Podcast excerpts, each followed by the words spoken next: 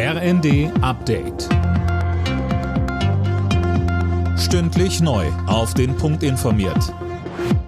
Ich bin Linda Bachmann. Guten Tag. Bundeskanzler Scholz hat sich auf eine schwierige Auslandsreise gemacht. In der Golfregion sollen mögliche Energiekooperationen ausgelotet werden. Die erste Station ist zunächst Saudi-Arabien. Fabian Hoffmann. Und in Jeddah trifft Scholz Kronprinz Mohammed bin Salman, nicht zuletzt nach der Ermordung des saudischen Journalisten Jamal Khashoggi, für den bin Salman vom US-Geheimdienst verantwortlich gemacht wird, ein heikles Treffen. Danach geht es noch in Richtung Vereinigte Arabische Emirate und Katar.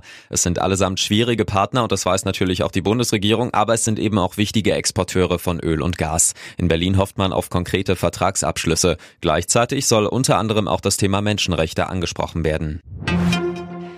Bei der UN-Vollversammlung hat US-Präsident Biden Russland mit harten Sanktionen gedroht.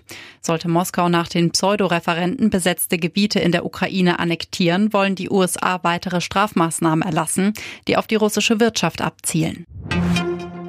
Italien steht vor einem deutlichen Rechtsruck. Einen Tag vor der Parlamentswahl steuert das rechtsnationale Bündnis laut Umfragen auf den Sieg hin.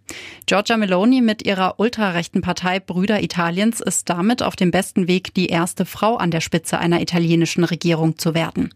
Sie kommt mit den Parteien von Ex-Innenminister Salvini und Ex-Ministerpräsident Berlusconi in Umfragen auf 46 Prozent. Das Trio präsentierte im Wahlkampf enorm teure Vorschläge, um den Folgen von Energiekrise und Inflation beizukommen. Die Finanzierung ist unklar. Der Start der Mondmission Artemis könnte sich erneut verschieben. Eigentlich wollte die US-Raumfahrtbehörde NASA am Dienstag einen weiteren Versuch unternehmen. Es zieht aber aktuell ein Wirbelsturm in Richtung Florida. Zuvor waren Anfang des Monats schon zwei Startversuche fehlgeschlagen wegen technischer Pannen. Alle Nachrichten auf rnd.de